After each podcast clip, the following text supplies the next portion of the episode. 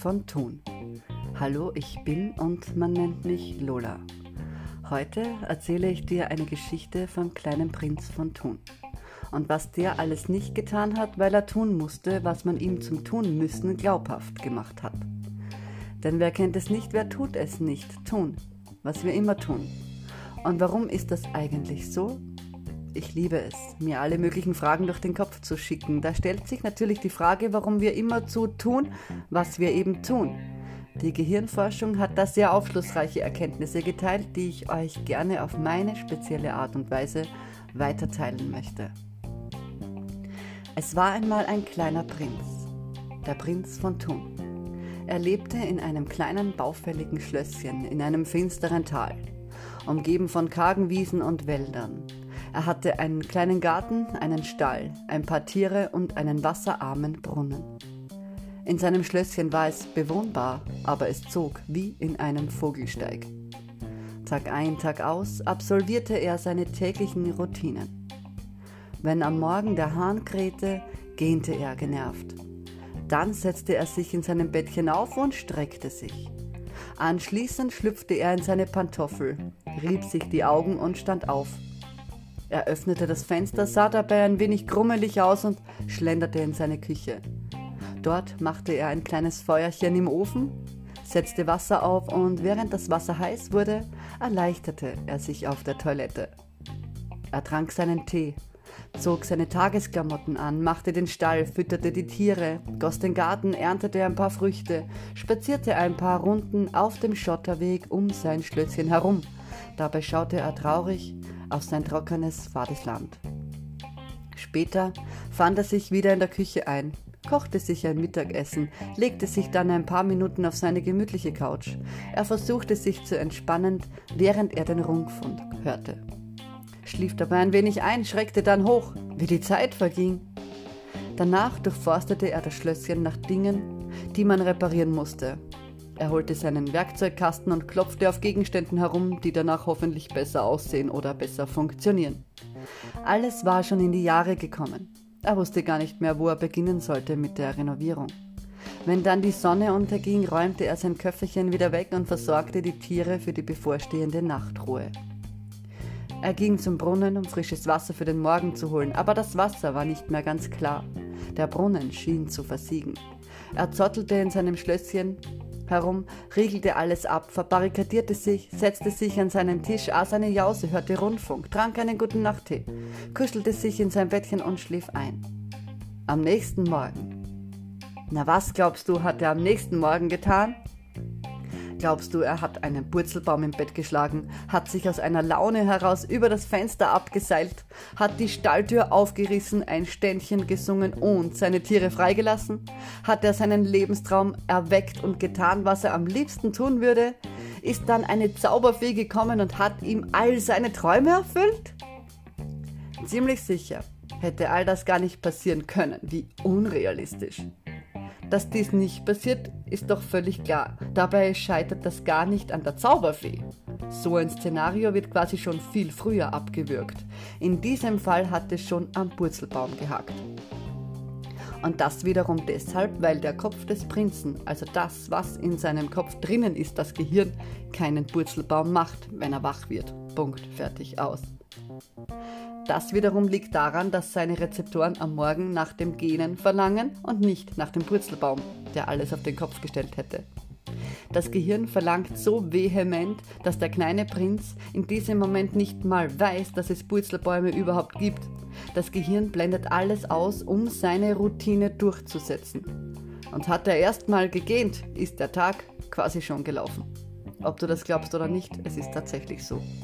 Weiter mit dem Prinzen von Thun. Eines Tages, da gähnte er ebenso und der Tag lief wie am alten Schnürchen dahin, bis aus dem angrenzenden Wald plötzlich ein Wanderer erschien. Neugierig starrte der kleine Prinz den Wanderer an. Er wollte sich gerade in seinem Schlösschen verstecken, da entdeckte ihn der Rumtreiber und rief ihm ein freundliches Hallöchen zu. Der Prinz, ganz verdattert, zog eine Braue nach oben, griff nach der Heugabel und ließ den Fremden auf ihn zukommen. »Gehst du den Stall erledigen?« fragte der Fremde. Der Prinz, etwas verlegen, weil er das schon längst erledigt hatte, murmelte ein verkümmertes ähm, ja heraus. Der Fremde zeigte sich äußerst freundlich und bot ihm seine Hilfe an. Nun war der Prinz doch entzückt und ließ sich in ein Gespräch verwickeln. Erstaunlicherweise vergaß er dabei alles um sich herum. Ein Grummeln im Magen erinnerte ihn dann aber doch an die Essenszeit, und da er dem Neuling gern zuhörte, lud er ihn zum Essen ein.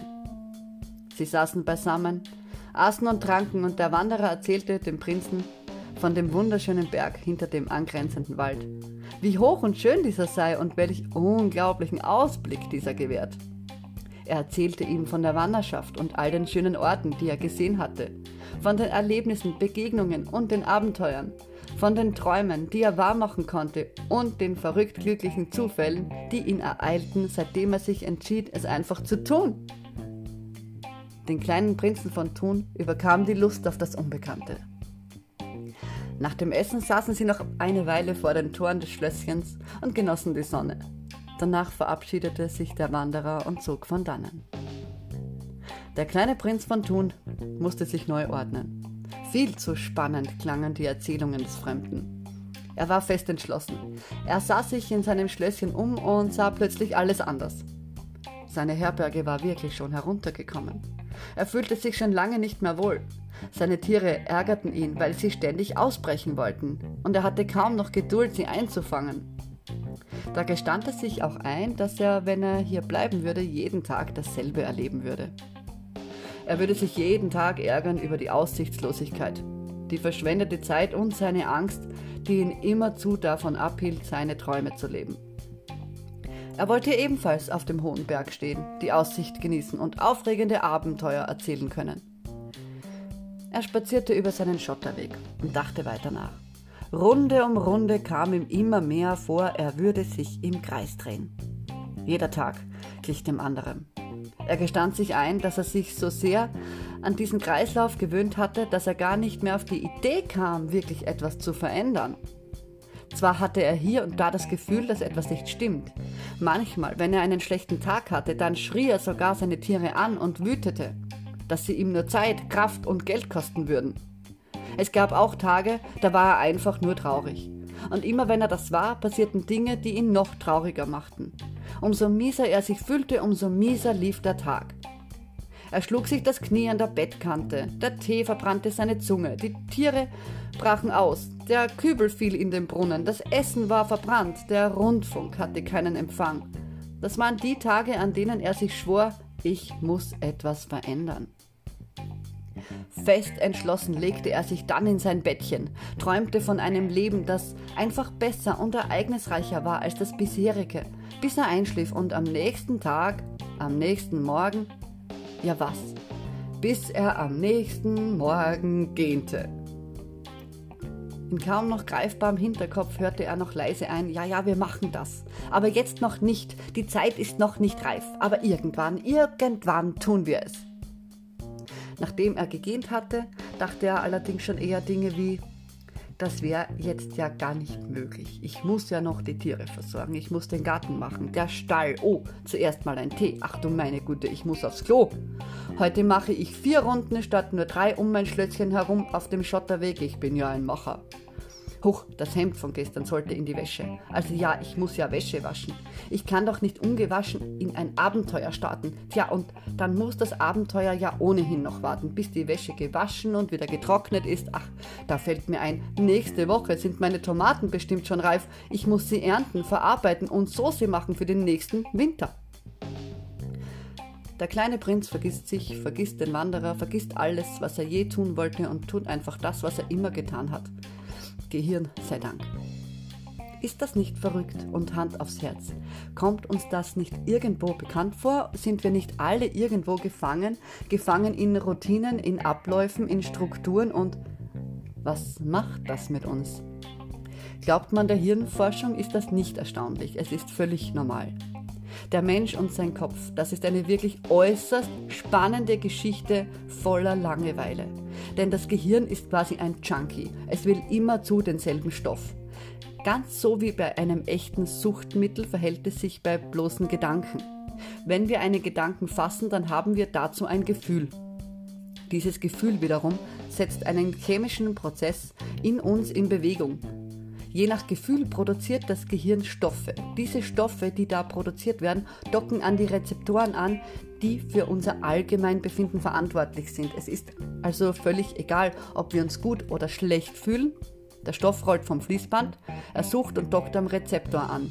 Der Rezeptor meldet, alles cool, alles beim alten, System beruhigt. Und obwohl es völlig verrückt ist, meldet das System erst dann alles im grünen Bereich, wenn der bekannte Zustand hergestellt ist. Das ist auch so, wenn es mir meistens mies geht. Ich mich nicht geliebt fühle oder wenig wertgeschätzt, wenn ich das Gefühl habe, Opfer zu sein oder einfach immer traurig bin. Ob ich ein Heißläufer bin oder eine aggressive Steinschleuder oder auch eine tanzende Frohnatur. Es ist dem System egal, was es ist. Hauptsache, es bleibt immer gleich.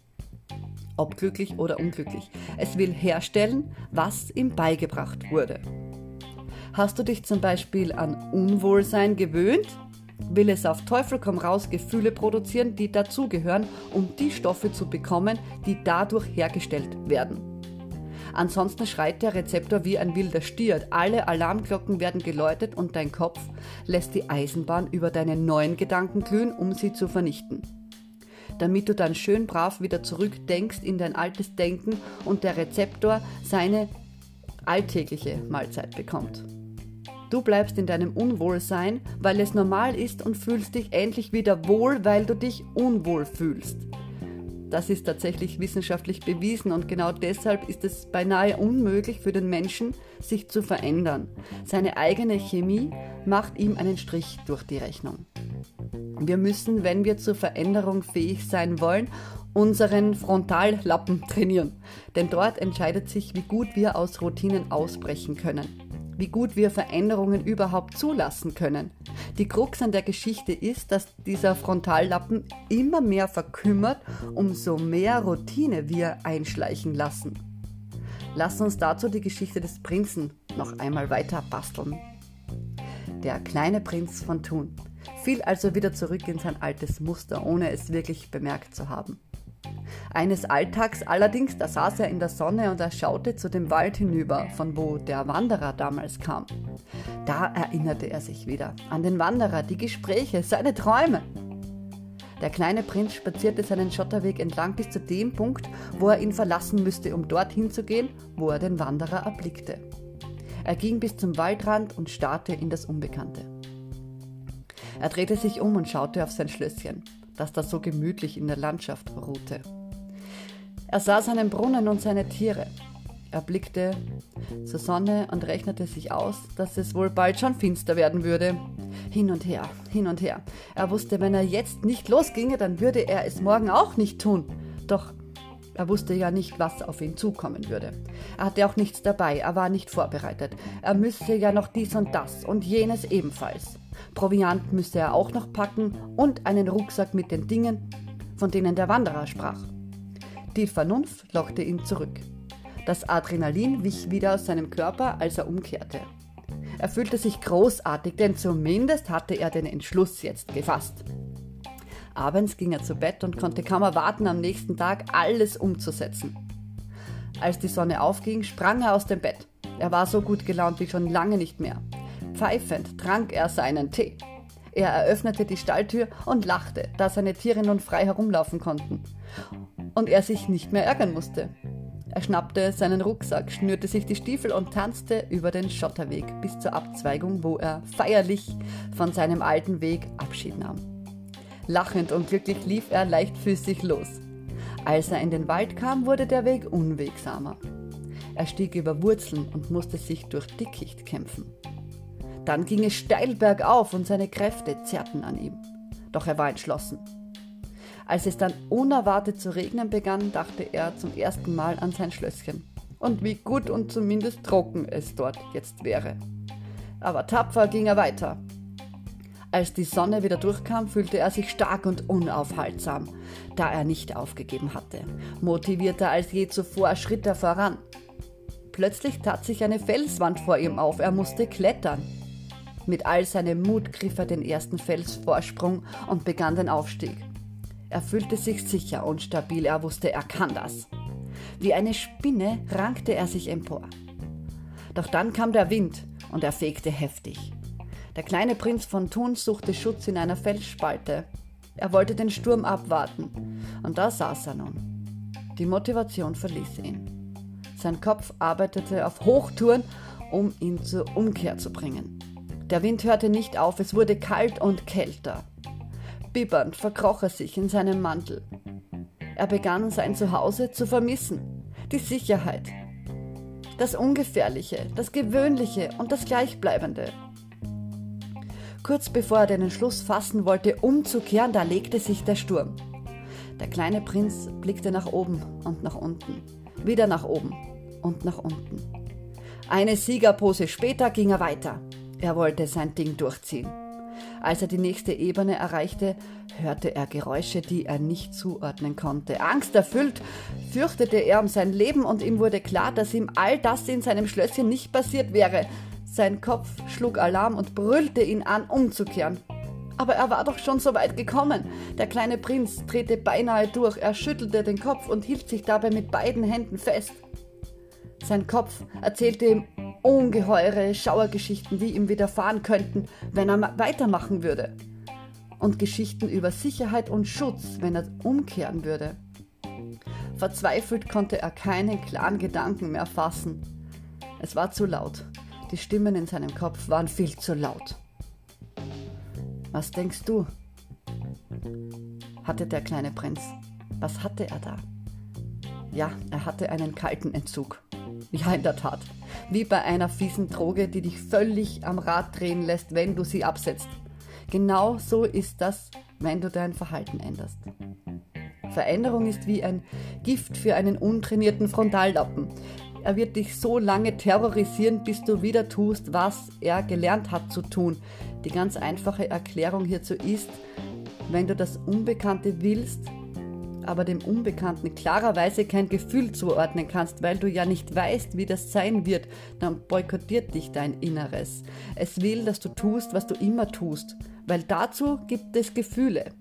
Ganz egal, ob die gut oder schlecht sind, was nicht zuzuordnen ist, wird bekämpft.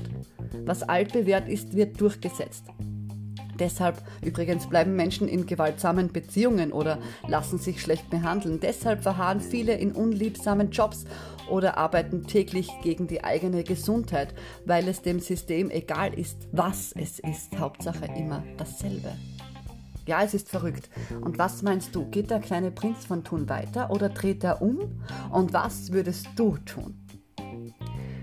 Und wie geht die Geschichte jetzt in deinem Kopf weiter? Ich denke, die Geschichte, so wie du sie in dir weiter erzählst, wird dir ordentlich Aufschluss über deinen Frontallappen geben können, wie trainiert und ideenreich er ist. Ich kann dir also gar nicht sagen, was der Prinz getan hat, aber ich weiß, was der Wanderer getan hat. Der hat nämlich seine Träume verwirklicht. Er hat sich getraut und es einfach gemacht. Er hat die Höhen und Tiefen erlebt, aber hat seinen Routinen den Stinkefinger gezeigt. Hat seinen Frontallappen immer wieder neu herausgefordert und somit einen Kopf bekommen, der mit allen Problemen fertig wurde. Er konnte sich befreien und lebt ein Leben, von dem er niemals wagte zu träumen. Und er denkt sich, wenn er in die Ferne sieht, ob der kleine Prinz wohl... Schöne Geschichte, oder? Ganz egal, wie sie für dich in deinem Kopf geändert hat. Unser Kopf ist schon echt eine raffinierte Sache. Er kann uns klein halten oder alle Grenzen sprengen. Wozu er fähig ist, entscheiden wir selbst. Und wenn wir nicht wollen, dass wir irgendwann entscheidungsunfähig sind, sprich unser Frontallappen nur mehr Ritsch-Ratsch wie der Bum-Bum macht, dann müssen wir ihn trainieren. Wir müssen tägliche Routinen verändern. Und wenn es vorerst nur Kleinigkeiten sind, dieses Training stärkt diese Gehirnregion wie einen Muskel. Wir werden dadurch immer fähiger, Veränderungen durchzusetzen und zu genießen. Denn hat unser Gehirn erst einen Entzug vom Alten hinter sich und sich an einen neuen Stoff gewöhnt, akzeptiert es auch das und macht es zum Programm. Der Veränderungsbooster-Tipp von mir also: Ändere deine Routine. Stell etwas in deiner Wohnung um. Strukturiere deinen Tag neu und mach das alles immer so lange, bis du in einen Trott verfällst und die Veränderung wieder normal ist. Dann verändere es sofort wieder und so weiter. Und eines Tages hast du all das Alltagsgift ausgeschlichen und du wirst fähig sein, deine Welt im Ganzen zu verändern. Alles Liebe, deine Lola.